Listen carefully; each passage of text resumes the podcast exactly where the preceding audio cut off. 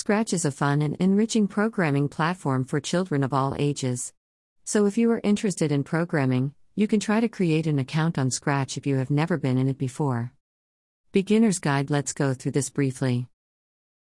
Joining Scratch. First things first, go to scratch.mit.edu, then you will see Join Scratch at the top right of the platform. Press that button on the top left corner which write Join Scratch. Link. https://scratch.mit.edu/.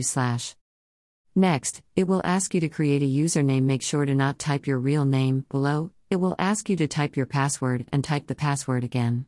Note, make sure to not have any spaces in your username or password. Username need more than 3 letters and password need more than 8 letters. Click the next button. You will see it will write what country do you live in? And you will need to select your country you live in, on the box below. After you click the next button, it will ask you when are you born? After you click the next button again, it will ask you what is your gender?